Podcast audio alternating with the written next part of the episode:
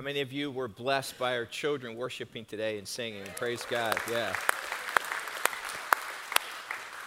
Uh, just tears ran down my face uh, watching them exclaim Noel, and then to realize that while we have the opportunity here to take in God's word as adults, your children, our children, the family of Grace's children, are being fed by faithful volunteers and um, incredible staff that love them too, and they're learning the most important thing there is that Jesus is the hope of the world. And uh, I, you know, our children obviously were raised through grace, and we're grateful for all the volunteers and staff that poured into them. You made the right choice by having your kids in church. You make the right choice by having them be a regular part of a Sunday morning experience. You make the right choice by leading the way by showing up and gathering on Sundays too. So praise God for your faithfulness as parents and grandparents and continue to make that a priority in your life. On Christmas Sunday, the 26th, we won't have services here at the church building. It's an opportunity for you and for us as a staff that will be here for six services on Christmas Eve, putting together. It's a chance for you to have a family time together, but we will. I'll be having a live Christmas uh, devotion for you. You can tune in on uh, Facebook Live. Join in. It's, it'll be a family gathering where we look at continue this and believe the impossible. Last week we looked at the story of Luke and how he heard from Mary. Sunday night, last Sunday night, unbeknownst to me and Ann, we went to see, along with our daughter Hannah and our son in law Johnny and our grandson who's being formed inside of Hannah, to see the chosen Christmas. And the beauty of that account brought to life with worship is inspiring. You need to go watch it. Little did I know that the perspective of Mary is given there too. So it was a fresh reminder that Luke took into account all things eyewitnesses. Today, we're looking at the other account of the Christmas story. It's only recorded in two of the Gospels, and maybe that perplexes you. Why would the Gospel, the good news, only be in two of the Gospel accounts? I'm going to go to that today and unpack where I believe it was referred to and that it is important. But Matthew is a Jewish man who's a leader that was a contemporary of the local church leader, which would have been John, who was at Jerusalem putting the church together. So, as those two got together, information was given. Matthew passed it on and or received it from Joseph through John, and it's an incredible account. Today's story is an amazing account from a man who believed and accepted the unbelievable. I want you to think about that for a moment. Had not Joseph accepted and believed that his wife was pregnant through the Holy Spirit, then the Christmas story, as you and I understand it, would be turned upside down. I don't know if you've ever pondered this thought, but consider this for a moment. Mary knew, she knew. I would use the G- Greek word oida and gnosko, one by experience and one by knowledge, that she did not have a relationship with another man. She knew that. She knew she wasn't intimate with another man. So for her to accept it first was a step of faith. But after that, when she became pregnant, she realized she hadn't, she hadn't had an intimate relationship. But Joseph had to believe by faith that was the case. His faith is remarkable because Mary had a little more information, for lack of better words. But Joseph had to accept and believe that she was conceived, the Son was conceived through the Holy Spirit, and that Mary had no relationship with another man. It took remarkable, incredible, unbelievable, impossible faith for a man to do that. And this account is a recollection of his story. Grab your Bibles, and hopefully you have your Bible in your hand, and put your finger in Matthew 1. And we're going to read Matthew 1, verses 18 to 25, and ask you to stand with me here in our auditoriums. And let's read this out loud together. Matthew 1, verses 18 to 25. Matthew 1, verses 18 to 25. In our English Bibles today, hopefully you have one in your hand, you'll notice at the top heading of your Bible, there's always a subject matter. It tells you about the pericope below it or the paragraph below. This was inserted later. These words in bold print in your Bibles aren't included in the original text. They're not the inspired, inerrant word of God that the church fathers agreed upon in the Council of Nicaea in 320. However, they tell you what's coming, and they're a good indicator. It's one of the reasons I love a hard copy. I can see it. But what it says, look at the heading in my Bible, in your Bible, probably something similar. In front of Matthew 1 18, 25, it says, Joseph accepts Jesus as his son. So, what we're about to read is Joseph accepting the news from Mary first, and then in the dream from the angel that Jesus is his son. Let's read this account where he accepts Jesus as his son, verses 18 to 25. Would you read it with me? Ready, read. This is how the birth of Jesus, the Messiah, came about. His mother Mary was pledged to be married to Joseph. But before they came together, she was found to be pregnant through the Holy Spirit. Because Joseph, her husband, was faithful to the law and yet did not want to expose her to public disgrace, he had in mind to divorce her quietly. But after he had considered this, an angel of the Lord appeared to him in a dream and said, Joseph, son of David, do not be afraid to take Mary home as your wife, because what is conceived in her is from the Holy Spirit. She will give birth to a son, and you are to give him the name Jesus, because he will save his people from their sins. All this took place to fulfill what the Lord had said through the prophet The virgin will conceive and give birth to a son, and they will call him Emmanuel, which means God with us. When Joseph woke up, he did what the angel of the Lord had commanded him, took Mary home as his wife. But he did not consummate their marriage until she gave birth to a son, and he gave him the name Jesus. You may have a seat. True followers of Jesus must do hard things. I want to take you back to the first century when Joseph first received this information. For you and I, it's easy for us to look back and say, well, I would have accepted that. But imagine being Joseph, the son of a, uh, or a carpenter, whose son would eventually become Jesus, to be around during this time and have your wife come to you and say, um, or future wife who you betrothed to, I'm pregnant. And then for him to be to accept that information. Before anyone else could accept Jesus as the Son of God, Joseph had to first. I want you to think about that statement. Before you and I could accept Jesus as the Son of God, Joseph had to first. He had to believe and accept what Mary said and what the angel said.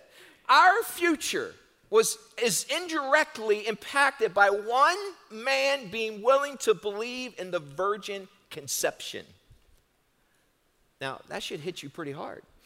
As I was studying this week and prior weeks, working these messages out, that thought hit me what is it in my life, in your lives, in our lives together collectively? What must we believe? What can we believe? How can we believe the impossible? And if we do, it could change the whole trajectory of your family, the whole trajectory of your neighborhood, the whole trajectory of your school, the whole trajectory of your community, the whole trajectory of your team, the whole trajectory of the world. If you said, I will believe, there always takes one person to believe first. I often think about this in patterns in our world. Pull away for a second. Imagine the dude or the gal who went to some investors and said, I have a great idea. He was going to convince them that if they invested their money in this product, that it would change the world's way of drinking. Imagine for the first time a man going to someone and saying, Gather in a room, I got a great idea. And as they gather in the room, investors are excited and they're seated at this table. And this guy pulls out a bottled water container and says, We can sell water in a bottle. Now, we laugh at that because that's common lingua for us and we drink it all the time. But imagine for the first time in your life, if all your life, imagine someone sitting at that table saying, dude, come here a second. And he walks over and you go over to the, the faucet and you turn it on, you put a cup underneath of it, and you say, it's free for you. What did it take for that group of investors to say, bottle water, and you'll sell it all across the world? Someone had to believe it was possible in order for water to be bottled and sold even today. Joseph's faith in the impossible changed the whole trajectory of our lives to believe too. One step of obedience for Joseph helped change the trajectory of humankind. He had to believe the impossible. Mary had to believe too, but she knew she was innocent. And she knew she had no relationship. I've often pondered these thoughts. Because she did believe by faith that it was possible. It was an incredible belief in faith. But when that baby started to kick inside of her, she, it's really true. like, who could she share that with? She couldn't go, like, in a journal of medicine and say, This is what happens when, when, a, when a baby is conceived, when there's a virgin conception. She couldn't share it with anybody and really understand other than Joseph because she was pregnant before they got married because they were pledged to be married. But in those moments, in the first couple months when the baby was forming inside of her and she knew there was a baby, who could she celebrate with? All by herself, she took it in and she knew she had never had a relationship with another man, that the living God was inside of her. Joseph, on the other hand, wasn't privy to that intimate understanding. The background here is, is a Jewish background, as, as the author Matthew writes. In fact, look at verse 18. It says, He writes, This is how the birth of Jesus the Messiah came about. His mother, Mary, was pledged to be married to Joseph, but before they came together, she was found to be pregnant. And because Joseph, her husband, was faithful to the law and yet did not want to expose her to public disgrace, he had in mind to divorce her quietly. Think about him as, as a writer. Matthew, we know from history. It's important to understand the historicity of a passage and a text in the Word of God. And when you study books, you can go back in history and pull out from history facts that are true. Matthew was a leader in the early church at Jerusalem. You can study that and see that. So was a man by the name of James. He's the half brother of Jesus who wrote the book of James. James and Matthew came together to start this early church in Jerusalem. And history would, show that Jo- Joseph was dead by now, the, the, the earthly father, not biological father of Jesus. But the brother of Jesus, James, got together with Matthew, and it would make sense that Joseph would have told his children about the birth of Jesus. Can you imagine that conversation? And so, as they age and as they grew, initially, by the way, John chapter 7 tells us that his brothers and sisters did not believe that he was the Messiah. So, for the majority of his childhood and early adulthood, his own siblings didn't believe. But there came a point that they believed. And it was clearly evident when he rose from the dead. Fast forward, early church is being developed Matthew is getting this information from James that was passed down from Joseph, his father, about the birth. And so he begins to write this account. You know, last week I said this that Luke got eyewitnesses accounts of the birth of Christ. Have you ever wondered this question? And I did this week. It was a fresh thought for me. Why didn't anyone ask Jesus about the virgin conception? Like, that would be an eyewitness account, wouldn't it? Why don't we have any recollection? Jesus could say, well, this is where I was at. This is what took place. Hey, Holy Spirit did that, and boom, th- this took place, and that, that's it. Keep in mind, Jesus was fully man. He came in an incarnate form. And I, I got news for you. When that single cell first is conceived, it's not capable of learning and reasoning none of us could go back and talk about the, er, the, the, conception that took place for us either. Jesus, fully man in every way, would be unable to give a report about his virgin conception. It's interesting, but Joseph gets this info, or Matthew gets this information from Joseph. In Galatians chapter 4 and verse 4 and 5, there's a reference to where Paul, the author, talks about looking back at the birth of Christ, says, In the fullness of time, the birth of Christ took place. Let me fast forward the birth of Christ. Now let's back up to the last book in the Old Testament. It's the book of Malachi. Between the book of Malachi and the book of Matthew is a period of 400 years. History calls it the silent years. During this time, when Malachi spoke his last oracle, his last, thus saith the Lord, he spoke it out, and for a period of 400 years, not another prophet would speak. And during this time, many turned away from God. Many said, God, I believe that you're there, but we need a prophet to tell us what's coming. And for a period of 400 years, they call it the silent years. But a lot took place during this time.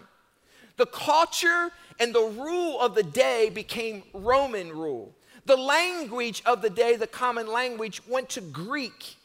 And during this time, the Old Testament, during the silent years, which was written in Hebrew, was now translated in a Bible called the Septuagint, which is the LXX of the Old Testament in Greek. And the reason they did that is because it became a Greek culture. Rome ruled the world. Alexander the Great lived during this time, and he had conquest after conquest after conquest. He tried to take Jerusalem multiple times, but couldn't take it because prophetically the Bible says it wouldn't be taken to a later time. So during this time, the law from the Old Testament was in full effect, and there was a longing for people for hope and change. It was a dark, dark, dark time. They knew prophecy, but it seemed like God, like, where are you at, God? In Matthew chapter 1 in the Gospels, Jesus, in the fullness of time, Galatians 4 4, is born, and hope came to the world. You see, when all hope was lost and the world was at its darkest time, God showed up in a totally unexpected way. He fulfilled prophecy. A few weeks back, I talked about the providential care of God and how He works things out. God even used government to fulfill His will. God used the authorities and the rulers of the day to get Joseph and Mary to Bethlehem. Do you remember why Joseph and Mary went to Bethlehem? It's because Caesar Augustus was living during this time and ruling, and he had a ruler with him, Quirinius, and he said, We need a census to take place that will let us know how many people are here so that they can pay taxes. Caesar Augustus wanted money. Joseph and Mary were in Nazareth, so they had to go back to their hometown to collect or write in, We're here, we're registering here. God used Caesar Augustus' greed to fulfill prophecy in Micah chapter 5, verse 2, that says, A virgin will conceive and give, will be born in Bethlehem. I've often pictured that from above as God looks down and Caesar Augustus is doing his thing. That finally he makes this ruling, and God looks down and says to Caesar Augustus, Thanks, bro, my will be completed through you. God can use powers and authorities, even evil powers, to accomplish his will. So Joseph gets this information in Matthew chapter 1 and verse 20. He gets information from Mary that she's pregnant, and he says this in verse 20. But after he had considered this, considered what? To divorce her quietly it says, An angel of the Lord appeared to him in a dream and said, Joseph, son of David, do not be afraid to take Mary home as your wife, because what is conceived in her is from the Holy Spirit. In his mind, I want you to think about this. This is let's take it to that point in time. In his mind, he quietly divorced, if he would quietly divorce her without saying a whole bunch then he could be clear of all the gossip. He could be clear of all the, the lies that he slept with her. He would be clear of the mess that would be attached to this woman that he was betrothed to. He could have washed his hands and moved on. And he did consider, the text says, after he considered doing this privately and quietly, God sent his angel to him. See, God saw him leaning towards signing the papers and reminded him it is worth it to do hard things. It's worth it to do hard things. And in that case, it's worth it to marry this woman, even though legally you have the right to divorce her. God always has a bigger plan that we can't always see from where we sit. You see, sometimes we see point of time, and Joseph was in the point of time, and all he could see was they're going to stone her. I'm going to be attached to the story. They're going to believe lies that I slept with her before we were married, and we will live a life of misery. And after he had quietly considered doing this without pri- or publicly disgracing her, an angel of the Lord came and basically said, You need to see what we see down here. You see, sometimes where you sit, it's impossible for you to see what God can do because all you see is the mess. We need to take our eyes off of us and put them on Jesus. What I mean by that, sometimes you just got to keep walking when you feel like you can't walk anymore through this. Sometimes you got to keep believing when it's a repeat occurrence. And you got to believe that God can work it out for good and do the impossible. Sometimes you got to just keep trusting when your trust has been broken by this person. Sometimes you just got to keep walking when it feels like all hope is gone and it's been silent for too long and you're like the people of God were. It was silent for 400 years, but from where God sits, hear me out, his view is so different because he can see the next chapter of hope for you. When we first moved to New Paris, we lived near the Parmore Golf Course. And it's a par three golf course, and we're a golfing family. And, and so from the very early stage, I went up and, and introduced myself to the golf course owner at the time. At the time, his name was Charlie Turner. I used to run around the golf course and put miles in. And I got to know him, and I soon found out that he was a pastor of a Charis Fellowship church for a period of time. And so he asked me what I do. I said, Well, I'm pastor of a church up in Goshen. And, and he said, You like to play golf? I do. And I said, By the way, our family looks for golf balls by Viata. A lot of people slice on number seven there, and there's a lot of balls that and so we worked out a deal. He said, Well, you find a lot of golf balls, Jim? I said, Yes, I do. He said, I'll tell you what, all the golf balls that you find, bring them to my shop. I'll put them in a basket and sell them for 25 cents. And he said, I'll give you a free family membership if you can give me this certain amount of golf balls. Well, game on. I mean, we're going to do that. so we began as a family in the summertime, and early fall. Our kids were very small. And we would walk over to Viata and we would get golf balls. We would take Martin's or Walmart bags and put golf balls. And it wasn't uncommon some nights to find a hundred golf balls. The people in New Paris don't know how to play golf, but it helped us. but we would take our kids with us. And so, as our kids' age, it was a fun thing to do. Honestly, we really enjoyed it because we knew the end result was a family membership. When Isaiah was very little, he would often get frustrated because he couldn't find golf balls. And I remember when he was about three years old, trekking along with us, and, and I wanted him to, to keep walking. I wanted him to keep seeking. I wanted him to keep believing that he could find one. I wanted him to keep trusting that he, that, that, that, that he would find one. Little did he know, and I didn't tell him till years later, I would have him walk with me, and as he was looking away, I would drop a ball in front of him. And I would take him with me, and as we would walk, I would make sure that he could get to the spot where it was better than what it was back there. And as he came to this spot, he would pick up the ball and say, Dad, I found the ball. And we would celebrate in that moment. You see, I wanted him to keep believing. I wanted him to keep trusting. I wanted him to keep walking. I wanted him to keep hoping.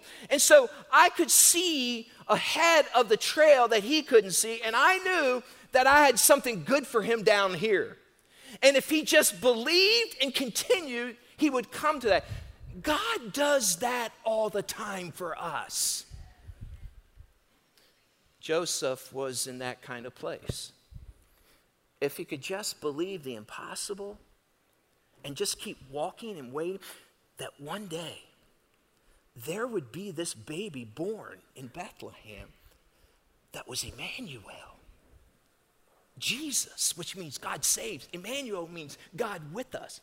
All he had to do was believe and accept the way. God saw him leaning, the text says, towards signing the papers and quietly, not disgracing her, just walking away and cleaning his hands. And he knew that he had to step in and get his eyes off of this and all of them and all the people, all the junk that people like to say, and people like to say it in our world too. You see what happened? Can you believe?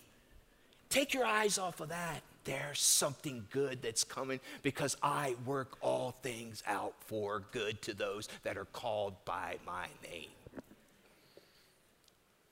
God always has a bigger plan that we can't always see from where we sit. So he was pledged to be married to Mary. We know from the Christmas account that she was pregnant when they got married, but she was pregnant before they got married too.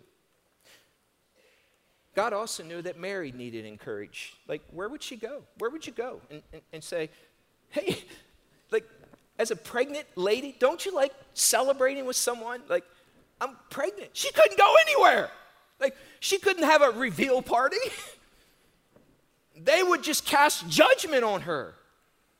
She knew it would be a blue boy, and there was nowhere to go, and, and her husband is, you know, he's leaning to divorce her. And so God does something special for her. He says, Hey, go to Elizabeth's house and Zachariah's house. And the text says that, that, she made her way to Elizabeth's house, and she was probably feeling like, I got a gut feeling that Joe, he's done. And so she goes to Elizabeth's house and she knocks on the door. And, and as she goes in there, she soon finds out that, that Elizabeth is pregnant too. And it says, the baby leaped for joy. And then Elizabeth says, Blessed are you, woman, for you carry the Son of God. Can you see what God did for her? Everyone needs someone that believes in them, don't we? And it was like he brought her in his life. He brought Elizabeth in, and Elizabeth says, It's good, I understand, even though the rest of the world doesn't. And Joseph is thinking about divorcing you. Woman, the Son of God lives in you. Whoa! And she needed that. Let me just pull away and make that big picture. That's why it's so important to gather in a local church on Sundays.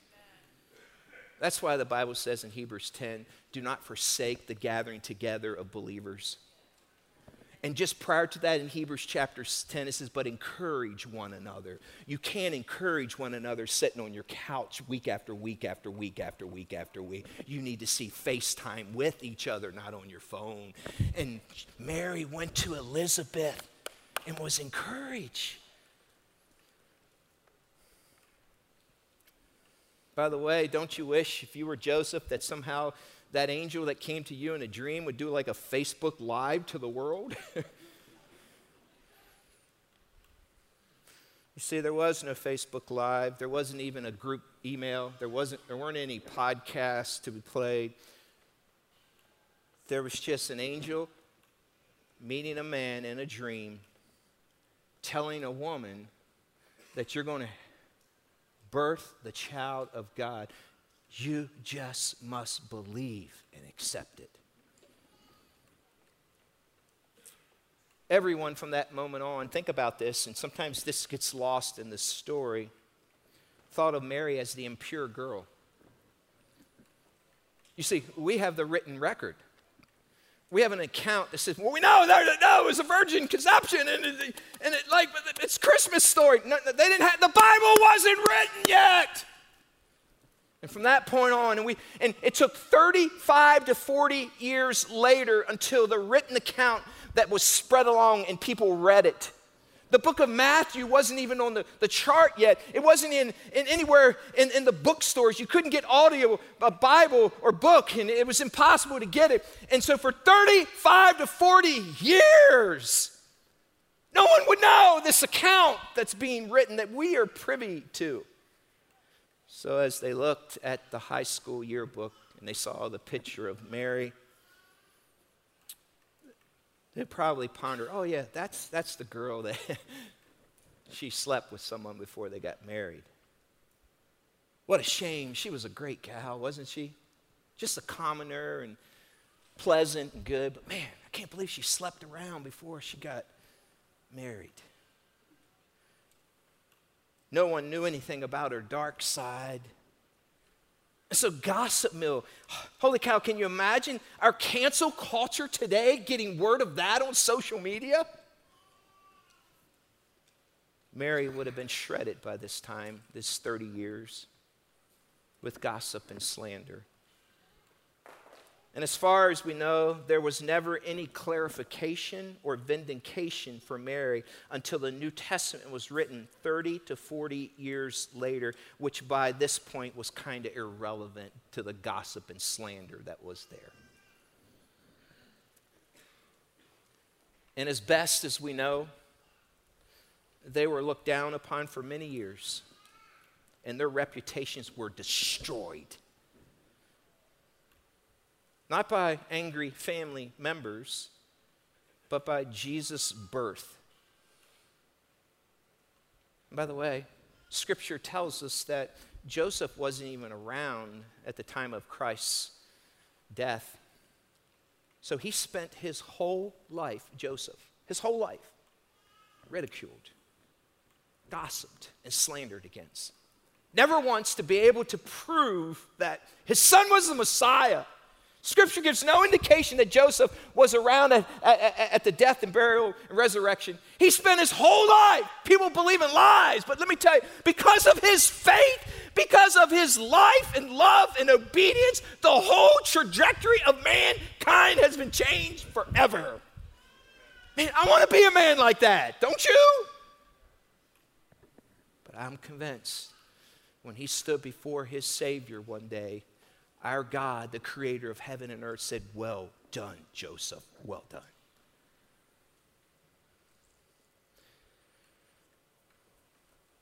Now remember, Matthew gets his information most likely from James, and he was a leader in the church. There's so much confusion about this end, and, and honestly, I want to clear it up. It, it sounds good when you read it to your kids, but can we speak truth for a moment? What really took place and what the Bible really said? Listen to me, there was no end. You say, Pastor Jim, how, how do you know that? Well, turn to Luke chapter 2 and verse 7. Luke chapter 2 and verse 7. Matthew, Mark, Luke.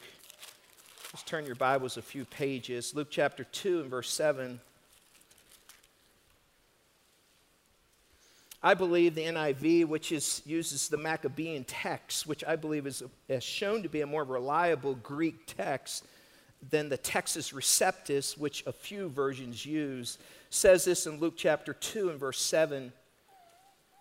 Luke says, And she gave birth to her firstborn, a what? What's your Bible say? A son. She wrapped him in what? What's your Bible say? Cloths. And placed him in a what? Manger. Because there was no what? Guest room available for them. What? Guest room? My Bible, when I grew up, there was no room in the inn. It's a poor translation, and let me help pull away and help you understand this. During Jesus' time, especially in Bethlehem, listen to me. Bethlehem was like going to New Paris, and all we have in New Paris is, listen to me, a Dollar General, and praise God for that. I'm serious. Like that was like people celebrated. Got out on the streets and just celebrated. Dollar General, yeah. There's no hotels in New Paris. There are no hotels in Bethlehem. It was a small city. It was just like you, just, you went through there and you, and you breathed twice and you were through it. But the reason there were so many people there is because of the census being taken by Caesar Augustus. And Quirinius, his, his co worker, and so they had to go back to your town. And so when they came to the, the, the, the bustling city of Bethlehem, there was no room, no guest room for them. And let me help you understand what a guest room really is. Let me show you this picture here for a second. This is a first century house. This is what where Jesus would have been born in a place like this. This is a peasant lower class home.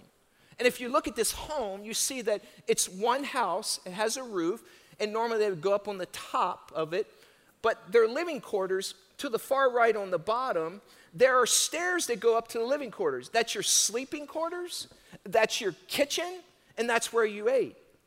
And there are steps that go down. So there'll be a large room divided by a wall, and at the lower case, that's where the animals stayed.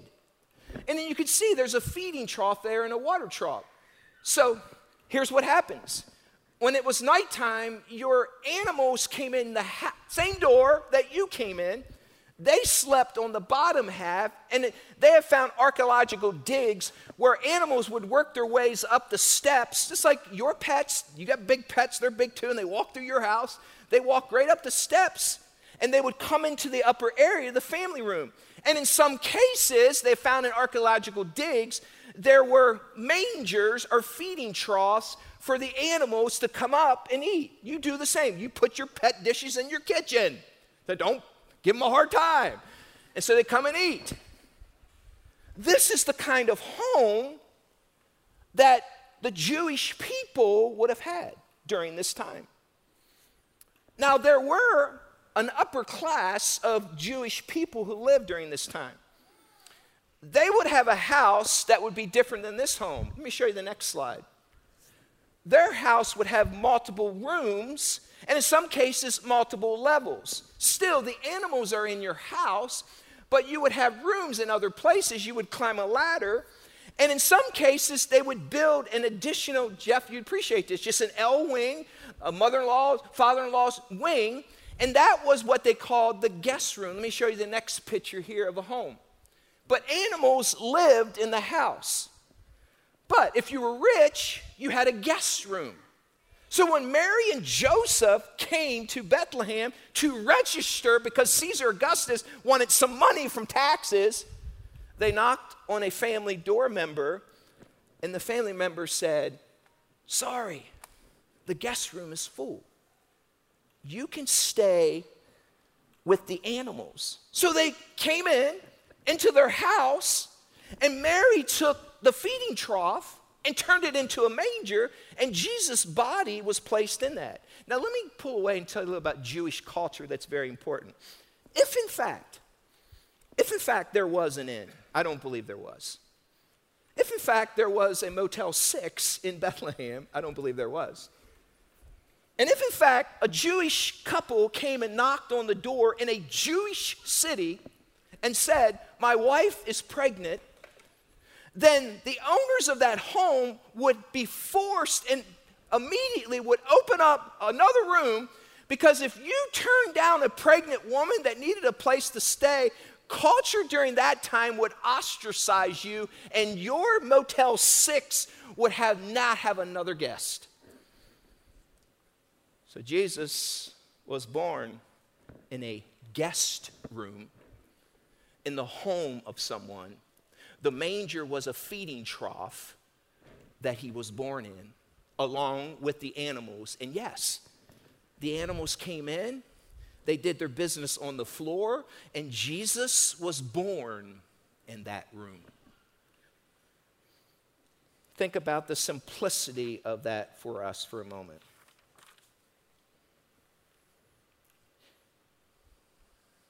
His role, Joseph in verse 21, was called by the angel to name Jesus. The name Jesus means God saves. The name Emmanuel means God with us.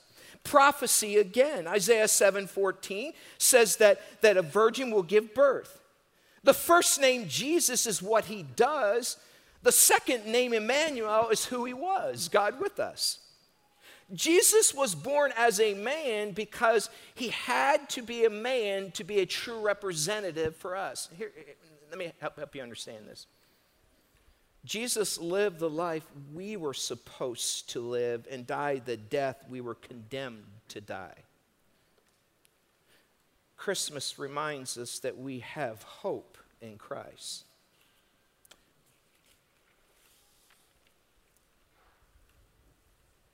Scripture defends itself. Do you know why Matthew chooses Isaiah 7:14 in this text? Look at Matthew chapter 1. Do you know why he chose this prophecy over the 465 prophecies? Look at verse 23. Matthew inserts Old Testament prophecy which says, The virgin will conceive and give birth to a son, and they will call him Emmanuel, which means God with us. The reason he inserted virgin in this prophecy is because he knew that Jewish people were good students of the Old Testament and they were familiar with the prophecies of the day. So if Mary would say, I have a child and I'm a virgin, they would say, Huh, I read that somewhere before and they would accept that because of what was already written. In other words, Scripture defends itself. The virgin birth, it's the most hotly debated topic even to this day for 2,000 years. Can I give you some terms and define them because I think they're critical to us understanding about the birth of Christ? Let me define the word virgin birth. Unfortunately, let's begin here. Virgin birth in some circles is defined as Mary is a perpetual virgin and never had any more children. Catholics believe that. And so they would say this yeah, yes, Mary had a virgin birth, and Mary never again her entire life, she perpetuated virginity. In fact, some believe that she was born of a virgin. And what happens is, one of the reasons there's all these Hail Marys that you have to do when you go to a priest to confess your sin is because they have sainted Mary in the place of Christ. So, how can we defend that she did have other children? Scripture defends itself. I want you to take a look with me to Matthew 1:16. Matthew 1:16 says, "And Jacob the father of Joseph, the husband of Mary, and Mary was the mother of Jesus, is called the Messiah." Now look at verse 23 5 of Matthew 1. It's what the text implies. We would say implicit text exegesis. Look at Matthew chapter 1 and verse 25. Look with your own eyes. Look what it says. Matthew writes this, but he, Joseph, did not what? What's, what's your Bible say? What's the word? Consummate. Okay, we all understand that, okay? Didn't have sex, okay? Did not consummate their marriage. Here, now, what's the next word? What's the next word after that? Until. So, implicit text means until. It means it's implied, listen, that he did.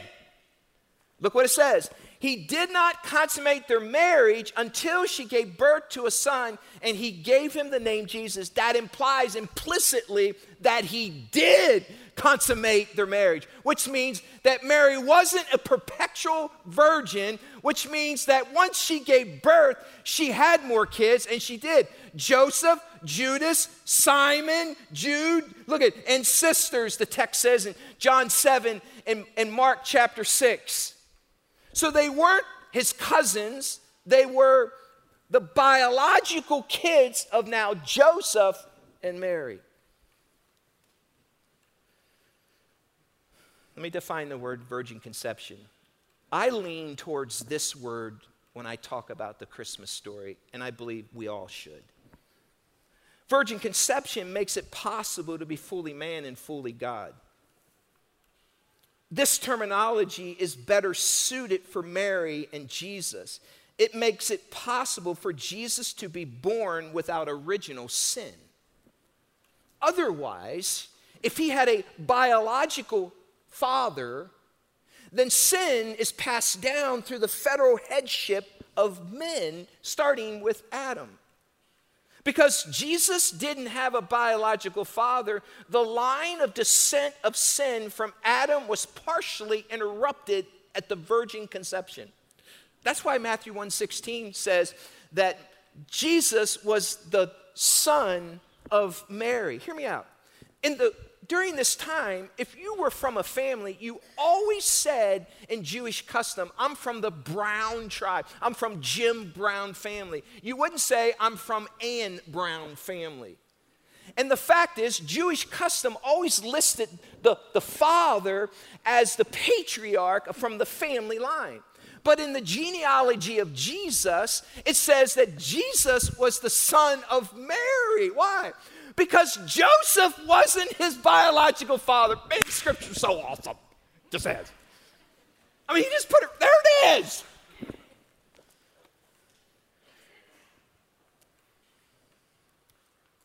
And furthermore, look at Luke chapter 1, verse 39. Here's what the Holy Spirit did during this time that only He can do.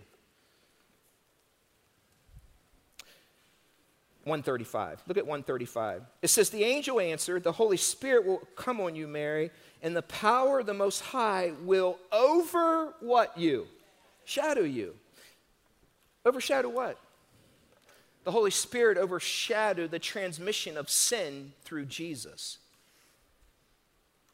The influence of the Holy Spirit was so powerful and sanctifying in its effect that there was no conveyance of depravity, guilt, shame, or sin to Jesus because the Holy Spirit overshadowed. The Holy Spirit said, uh uh-uh, uh not happening here. And regardless of circumstances, whether pleasant or enjoyable, God is always fully in control. Okay, people often ask this question. I've had it asked of me. Okay, Pastor Jim, if the virgin conception is true, then why doesn't John, and why doesn't Mark record the virgin conception? Why isn't it there? If in fact the gospel, which means good news, doesn't include the good news of the birth, then it's like a 50% chance that he was really born. A virgin conception. It's a good question to ask. But the truth of the matter is this is that in Mark chapter 6, let's go to Mark. Matthew, Mark, Mark, Mark chapter 6, verse 3. Mark says this in his gospel account. He says, Isn't this the carpenter? Isn't this Mary's what? Son. She ref- he refers to, listen to me, Jewish custom would have Joseph's son but he indirectly implies that he was born through Mary, which implies implicit in Scripture that it was a virgin birth. Okay? What about John? He has so much written. John the Baptist came and he pointed people to, to Jesus coming, and Jesus said, I'm the Son of God. And, but why doesn't he record? So, did John really believe that Jesus was born of a, a, a virgin? So, what you do? You go back to history. And this is what scholars do. Let's go back in history. Was there anything ever written that John said that Jesus was conceived through a virgin? Well, there was. A man by the name of Ignatius lived during the time of John. John, who did the biblical thing, had a disciple that he mentored. And so he spent time, guess who he spent time with? Ignatius. Ignatius was a disciple of, of John. Ignatius wrote a letter to Mary. And this letter is in the historical accounts of Jewish history. And in this letter, he wrote this. This is what Ignatius wrote.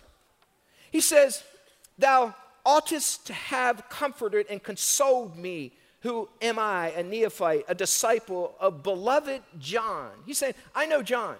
He said, For I have searched or heard wonderful things to tell respecting thy, thy son Jesus. Ignatius says, I am astonished by such a report.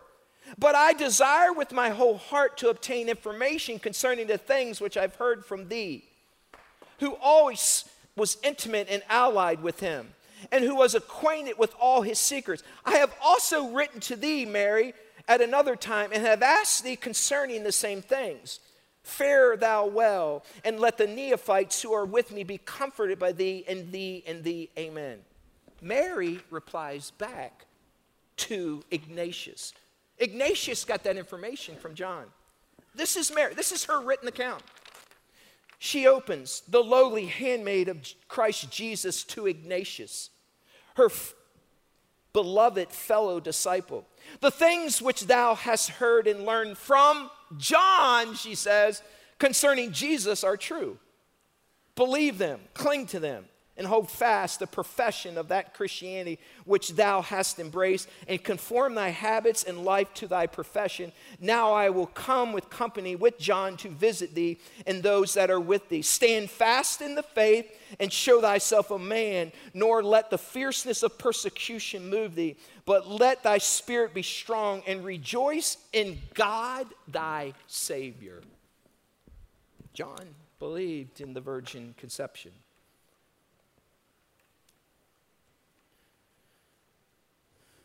Often we just need to believe, and often the comforting words of a friend who believes in you is of greater value than any sum of money. John believed Ignatius. Mary had the comfort of Elizabeth. Joseph believes Mary. We know from reading this account that something so miraculously impossible took place that a man, listen to me, that a man by the name of Joseph would be willing to forego his future and marry a woman who was pregnant with a child that wasn't his own. Joseph, being a righteous man, did what was right regardless of the personal cost to him. Let me just close with a few questions for you to ponder with. Are you willing to make a tough, life changing decision for God even if it costs you your reputation?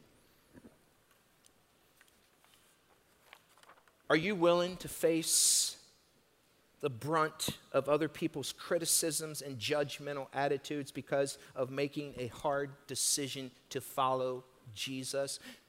Joseph considered doing that, but he didn't. Are you aware of someone who needs an advocate like Joseph and Mary did to stand alongside of them and say, just stay with it, stay with it. You're doing the right thing. I'll stand with you. I'll, I'll, celebrate, Elizabeth said. I believe, I believe our God can do that. Even when it sounds crazy, but you know they've heard from God and you stand with them and say, I'm with you too. Where do you need to believe the impossible right now? And lastly, let me ask you this question.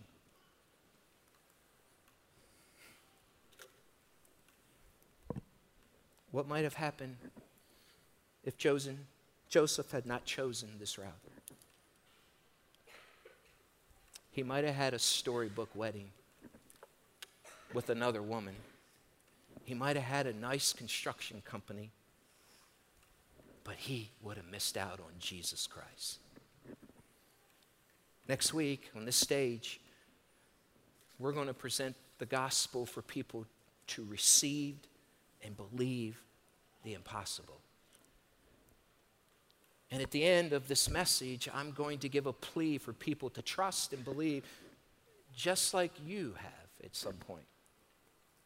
But the truth is, they won't know unless you invite them. And I know what happens when I say this. You see, evangelism has many levels. Some of us say, well, I can't share because I'm not smart enough, because I don't know enough, and I don't want to be embarrassed. Well, just begin here. Just go up to someone and say, Can I pray for you? What's the worst they can say? I'm not into that. That's okay. Can I pray for you?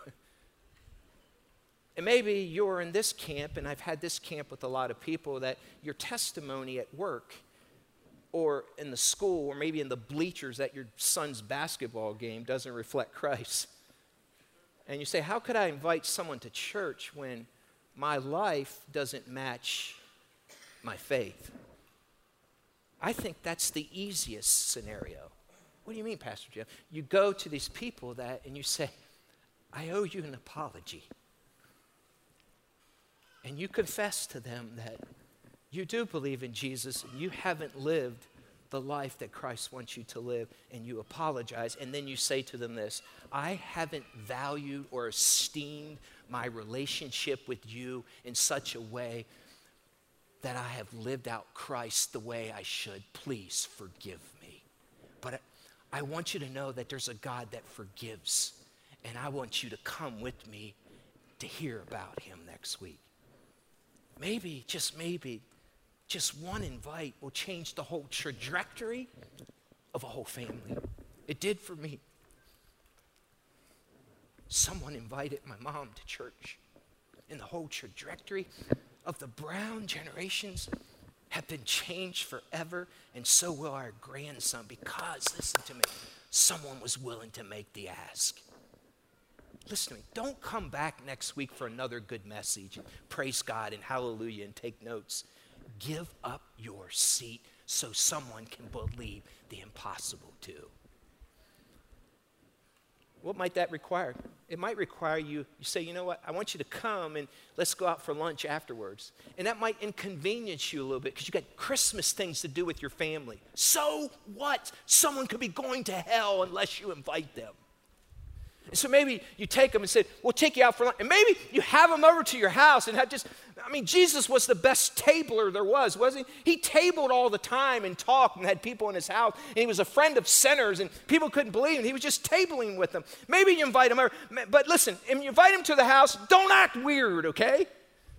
Like, don't have a can, a jar of oil anointing and want to anoint them when they come in. Like, got some weirdos out there, man.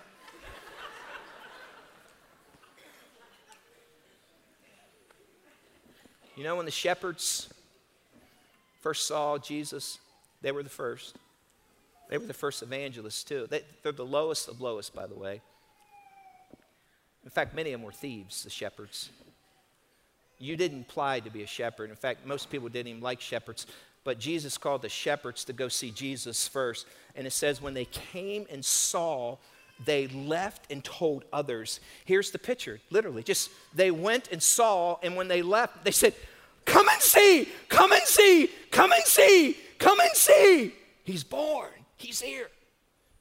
That's what you can do next Sunday. Just come and see that Jesus is the Savior of the world.